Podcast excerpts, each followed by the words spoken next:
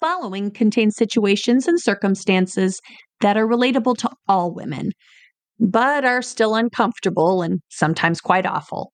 We don't pull any punches. Listener discretion is advised.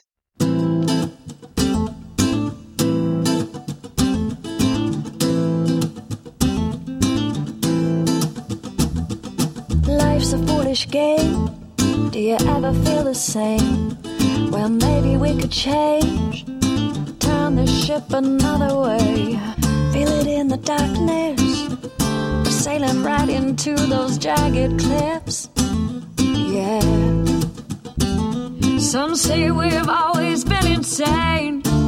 Hey, life's a foolish game. Life's a foolish game.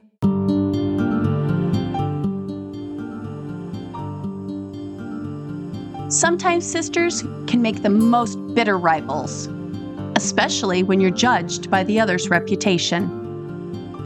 Welcome to Frenemies, a Toil and Trouble Media original. On this show, we discuss famous women and the feuds that help define them. This week, sisters fight for image, position, and power. It's the story of Anne and Mary Boleyn. It's very difficult to come up with concrete facts about these women and the times in which they lived. So much of the tale is drawn from scholarly opinions and speculation. We do know that Mary and Anne were born to a moderately influential family. Their father was an earl, their mother described as a woman of equal pedigree.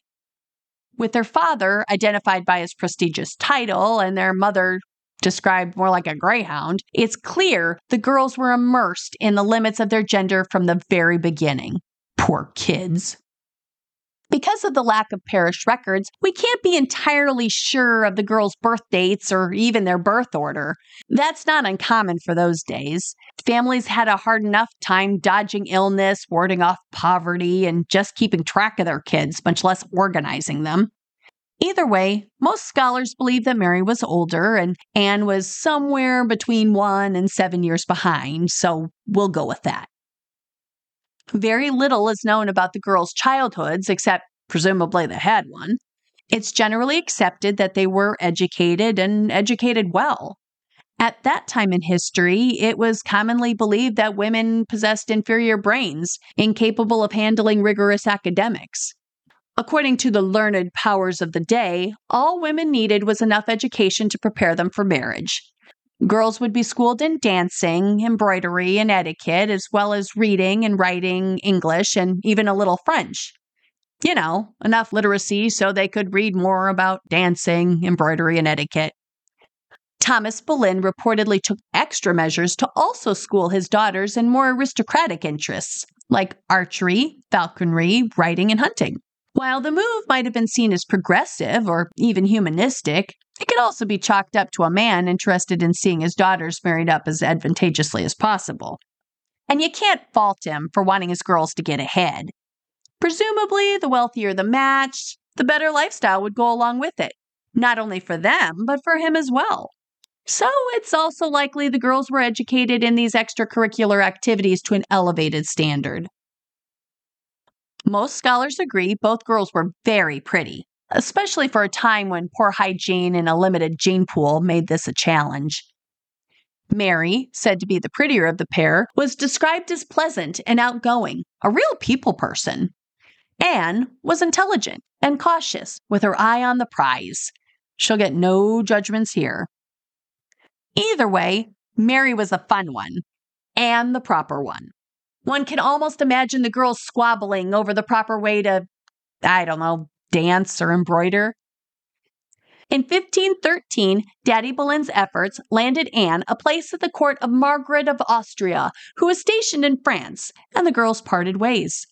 There, she could further her education, network, and learn the skills she would need to secure a position as one of Queen Catherine of Aragon's ladies in waiting. Kind of like an internship, only for teenagers. The overshadowing doesn't appear to have bothered Mary. History doesn't record mention of a separation troubling either of them. But what do you do? Some sisters just aren't that close. After Anne left for court, scholars speculate that Mary used her time mm, creatively, embarking on affairs with men of increasing importance. With a future of dancing, embroidery, and etiquette ahead of her, she probably wanted to get the best offer she could. And you know, to that I say, you go, girl. The sisters reunited a year later when they were called to accompany Mary Tudor, sister of King Henry VIII, to France for her marriage to King Louis XII.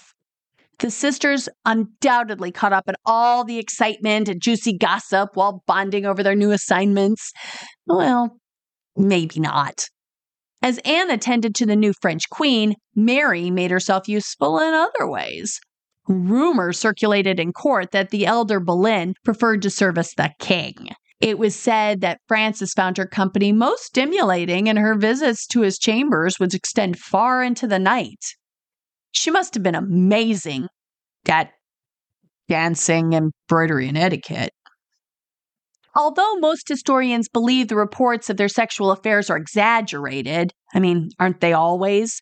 The French king did refer to her as the English mare, my hackney, and, I quote, a very great whore, the most infamous of all, during his chats with the Catholic bishop Rodolfo Pio.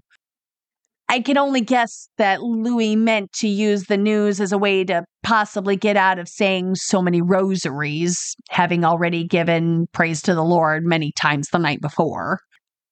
And you know, you own that Hail Mary, honey. Scholars speculate that Louis quickly tired of Mary the day after Louis and Mary Tudor's marriage, the King of France dismissed most of his wife's English attendants, believing his queen should be immersed in French maids. And you know, no matter how I repeat that, it still doesn't sound right. I hope he explained it better. He wouldn't have much time, though. Just a couple months later, King Louis would come down with gout, and by January he was dead, succeeded by Francis I, and the Tudor party was recalled to England. Henry wasted no time in arranging another marriage for his poor sister, and Mary Tudor was promptly handed off to the Duke of Suffolk. With no particular reason to stay, the sisters soon followed. Back in Britain, the girls went their separate ways. Anne took a cushy position at King Catherine's posse. Mary looked for other opportunities.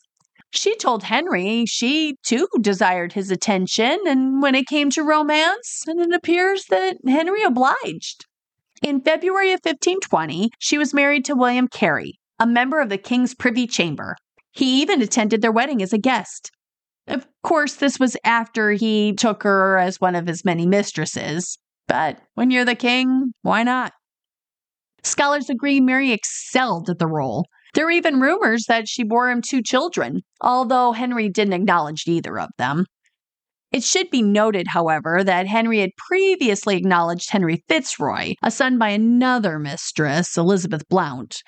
So it goes to figure the rumors were exaggerated, or the fact that Mary gave birth to yet another girl had something to do with the disconnect. There was only so much royal dancing, embroidery, and etiquette to go around, I guess. Nevertheless, that doesn't mean that he wasn't a charmer. Years into their illicit relationship at the Shrovetide joust, Henry wore a Latin motto that meant, She has wounded my heart. Many at the time attributed that as a shout out to Mary. So this lends credit, if not to their relationship, at least to her reputation. And with so few options for women to get ahead, Mary could have done worse. The affair was a triumph for the whole Boleyn team. Due to her talents, her husband began receiving generous gifts and grants. Her father rose in the power promoting to treasurer of the household and knight of the garter, which under Randy Henry's management was way less fun than it sounded, but it probably paid pretty well. As a royal mistress, she and her family would have been offered more opulent accommodations, she would have been showered with dresses and riches on the taxpayer's dime. She and her family would have also had the benefit of extra favor from the king. Not bad for paying a little extra attention to the king's royal jewels. Particularly talented mistress could see life changing compensation in the form of properties, pensions, and even titles. This is certainly something that Mary and the rest of the Boleyn clan were well aware of. So it would seem Sir Thomas positioned his girls to succeed on both sides of the political spectrum. You know, in case dancing, embroidery, and etiquette didn't pan out. When she became pregnant with the king's second child, Mary had a problem. Henry wasn't one to find the glow of motherhood a turn on. There was nothing hot about morning sickness or swollen ankles. As Mary mutated from fun, frolicky bed buddy to a slow, sickly shut in, too tired to get her freak on with the enthusiasm he craved, Henry grew bored. Mary watched with concern as the king's eye started wandering to other female members of his court. Members who were thinner, less pregnant, and all too willing to take her place. Her employment package didn't exactly come with maternity leave. If Henry left for greener, non pregnant pastures, she would not only lose her livelihood and her cushy standard of living, but her families would soon follow. Eager to avoid this, she turned to her sister. While the girls moved in different circles, Mary was quite aware of her sister's popularity and almost as fetching good looks. As one of the Queen's maids of honor, Anne had done well for herself, becoming one of the most admired ladies in court. She had a stellar reputation, no transmittable diseases or unsightly skeletons in her closet to speak of, and she'd already attracted the attention of many men. Among them, Henry Percy, the sixth Earl of Northumberland, as an added endorsement, there were even murmurs that Percy intended to propose. I'm not sure how significant this really was. Percy doesn't go down in history for doing anything, so it doesn't sound like his drive stretched much past himself. And while this might have been fine for him, it's clear Anne had loftier ambitions. So I can't help but wonder when all the gossip started taking hold about this Anne and Percy hookup if she wasn't already thinking she could do better. And girl, that is totally fair. For Mary, Anne was ideal, best case scenario. Anne could hold her place in Henry's bed until she was able to recover from that whole pregnancy thing, when Mary would be able to resume her position. At worst, should Henry decide to keep the younger Boleyn, it wasn't likely to cost them anything. Mary's financial security would remain intact. Surely Anne would advocate for her. So one evening, she planted a bug in Henry's ear. It didn't take much. She probably had her tongue in it anyway, and let's be honest, all she really had to do was get him to look in Anne's direction and let his penis do the rest. Henry took note of Anne's features, availability, and age noted her proximity, her discretion, and surely her dancing, embroidery, and etiquette, because obviously it would be dumb to deny a woman a decent education if those things weren't so vitally important. He watched her, and he liked what he saw. The fact that Anne had other admirers made her even more desirable. When Henry caught wind of Lord Percy's desired marriage, he forbid it. And how could he not? He was in love. Or lust. Mm, with Henry, it didn't really matter. With Percy sent on his way, Henry began his tried and true method to gain invite into Anne's pants, sending her gifts and love letters. For the record, he was a talented texter. In one of his letters to Anne, he wrote, If you give yourself up, heart, body, and soul to me, I will take you for my only mistress, rejecting from thought and affection all others save yourself, to serve only you. Smooth, right? Then he sat back and waited for her to swoon into his bed. But instead, Anne refused him. He was shocked. No one had ever done that before. Your wife I cannot be, Anne replied, both in respect of mine own unworthiness and also because you have a queen already. Your mistress I will not be. You see, our girl Anne had learned a thing or two. She was no fool, and she damn sure wasn't another hoe to be used and discarded. She didn't want a reputation like Mary's. She wasn't another royal mattress back doomed to bear heirs with no real claim to the throne. Anne wanted a throne. She wanted to be queen. And she would keep Henry at bay until he put out first. Not one to take refusal, Henry kept up the love bombing, sending more gifts, more jewels, and more love letters. He lost sleep, lying in bed alone, undoubtedly fantasizing about her. Say it with me dancing, embroidery, and etiquette. In return, Anne kept her knees locked tightly together. She meant what she said. The only way he was going to get past second base was if he dropped the queen and married her. Her ploy worked. By 1526, the royal blue balls had Henry frenzied and scrambling for a way to kick Catherine to the curb.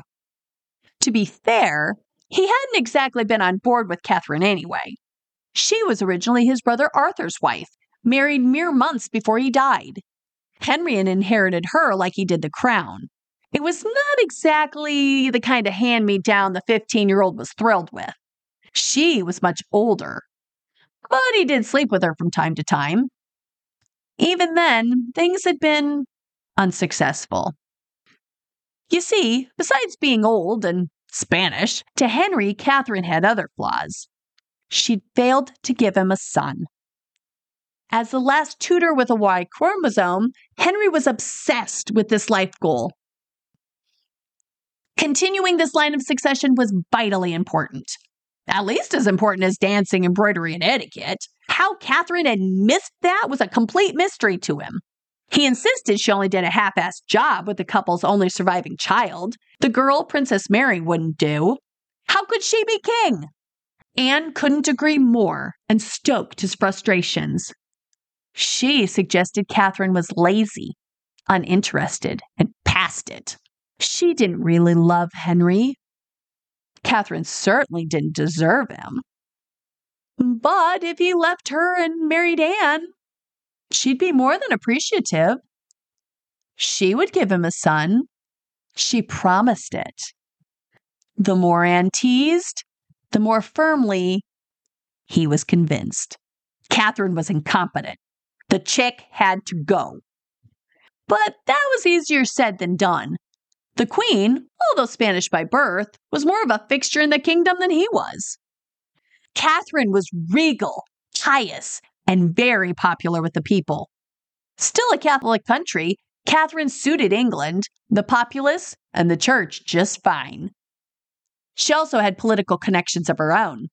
She had the backing of both the Vatican and Spain. Henry knew he would have a hard time forcing her into retirement, doomed to a cold convent away from not only the trappings of royalty, but the prestige as well. Catherine was a proud woman. She wouldn't give in easily. As a good Catholic himself, Henry first tried to appeal to the church, begging for an annulment. He married young. He didn't know what he was doing but the church rejected him. He made his bed, and he'd better learn to lie in it.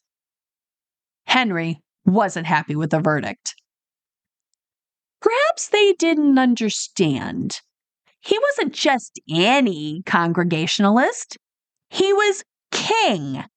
He sent word back to the Vatican with slightly stronger language and was rejected in much the same manner. So he tried being clever. He insisted the church had to find the marriage invalid on the grounds that it was incestuous. He argued that her marriage to Arthur had created a familiar relationship between Henry and Catherine long before the marriage. As his dead brother's wife, she was really his sister. And incest is a sin, right? With a completely straight face, Henry argued his marriage to her couldn't possibly be considered a real marriage and waited on them to agree. They didn't. The church replied with something to the effect of Sorry, Henry, no dice. Catherine was too useful in her royal position to throw into a convent just for kicks. Henry popped his cork. Anne continued to pressure, and the empty lectures of a bunch of supposedly abstinent bishops just got on his nerves. He grew tired of everyone telling him what he could do with his royal staff. So Henry broke with the Catholic Church banned Catherine anyway, married Anne, formed the Church of England, and initiated the Reformation for good measure. And to think some men complain about just having to take a cold shower. Peasants. Speaking of peasants, his didn't exactly celebrate the news. They loved Catherine and thought she got the shaft. But they couldn't hold Henry responsible.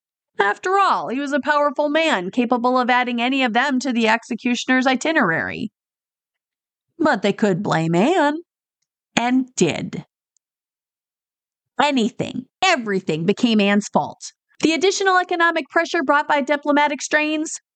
Blame Anne. Unprecedented religious persecution? Blame Anne. Increased taxes, increased global tensions. They blamed Anne for these too. Commoners quietly grumbled that she was a harlot, a witch, and a whore.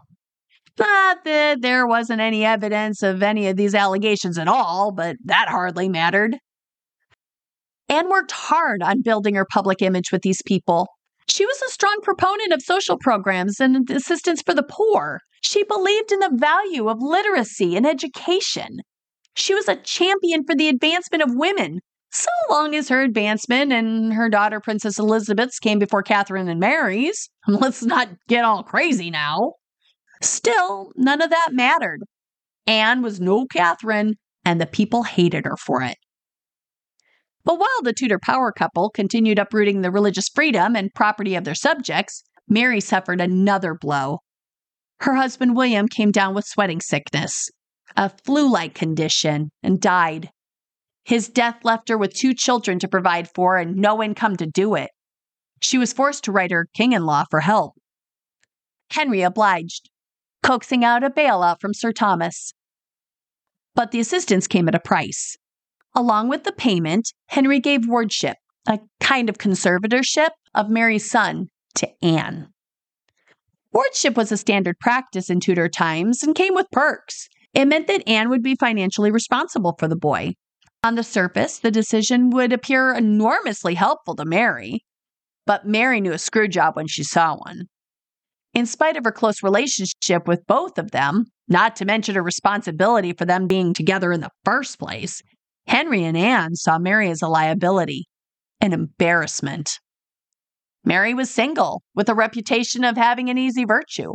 One slip of her tongue and the royal couple would be ridiculed. That simply wouldn't do. Henry and Anne wanted her quiet and out of the way. The crisis was just the excuse they needed to make it happen. Wardship left her son Henry under Anne's control, her little sister would be responsible for his education, career placements, essentially his entire future. She could even remove him from her home on a whim, and there would be nothing Mary could do about it. Anne attempted to play nice by arranging for her nephew to be educated at a respectable Cistercian monastery and securing Mary an annual pension of about a hundred pounds, about thirty-two thousand pounds today. But a kiss off is still a kiss off. They paid the hush money, assumed control of her life, and resumed her position as one of Anne's ladies in waiting. She attended her sister's coronation firmly under her boot, but she wouldn't stay like that for long. In September of 1534, a noticeably pregnant Mary returned to court. It was far from a welcome reunion. Sure, they put a belt on the elder Boleyn's chastity. The couple had been working on more pressing matters of state, like stirring religious divisions and producing that essential male heir. Anne lost her shit. She was horrified. Mary couldn't have made her look worse if she tried. Not only was she knocked up again with another baby Anne was sure she couldn't afford to take care of, Mary announced to God and everyone she had secretly married. And worse, for love.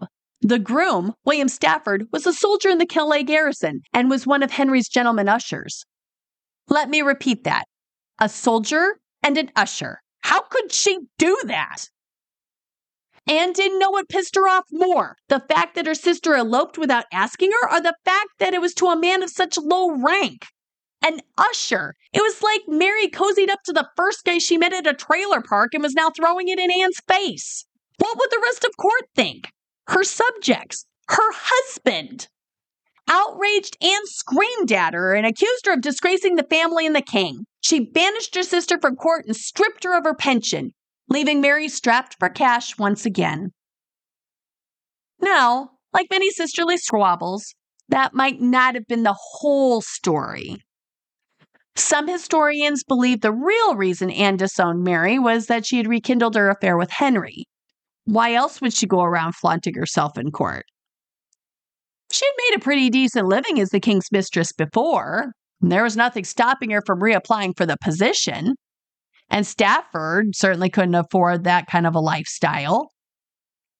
Some aren't so sure, but speculate that Mary's very reappearance was problematic in itself. With a pregnant sister waddling around, Anne may have been worried about being cast aside. You know, like Catherine. She did make a pretty strong case for it while Catherine was still around. And as randy and as impulsive as Henry was, he had a long memory. Either way, it just made sense to tell Mary to hit the bricks. The two sisters never reconciled. They never saw each other again. Mary remained in presumed wedded bliss as her family fell from favor. Having never achieved any more in the baby making department than wife number one, Henry eventually tired of his high maintenance spouse and set about looking for her replacement. He soon settled on the sister's second cousin, Anne's current maid of honor, Jane Seymour. By now, his romantic routine had been adapted for the modern church. While he love bombed Seymour with gifts and poetry, he set about petitioning the church for a divorce. He claimed that his prior affair with Mary invalidated his marriage to Anne. Because, you guessed it, she was already a sister. Her daughter, Princess Elizabeth, was promptly bastardized, much in the same manner that befell her half sister, Princess Mary. And Anne, their brother George, and father were imprisoned in the Tower of London. Upon hearing the news, Mary may have reached out, but was turned away. Some scholars believe Mary requested an audience with the king to beg for their lives, but he refused her. Whatever their relationship was before, it was firmly in the past. Mary was never able to save her family. Anne was put on trial, charged with incest, witchcraft, adultery, and conspiracy against the king. On May 19th of 1536, after being convicted without defense, Anne was executed beheaded before a crowd of frenzied commoners and courtiers eager to put this awkwardness behind them. There's no historical record of Mary's reaction, but the news must certainly have been devastating. She'd never wanted that for her little sister. Was she relieved that she'd been banished from court? I'm sure she was. That distance might have saved her from the chopping block. Mary lived on in relative obscurity for another seven years before dying of unknown causes on July 19, 1543. She was in her early 40s. By then, Henry had already lost wife number three, Jane Seymour, number four, Anne Cleves, number five, Catherine Howard, and had already put a ring on the much younger but still precarious wife number six, Catherine Parr. History records nothing to suggest Mary had any regrets about the way things turned out for her. And if that's not being true to yourself, I don't know what is. This has been Frenemies. Thanks for listening.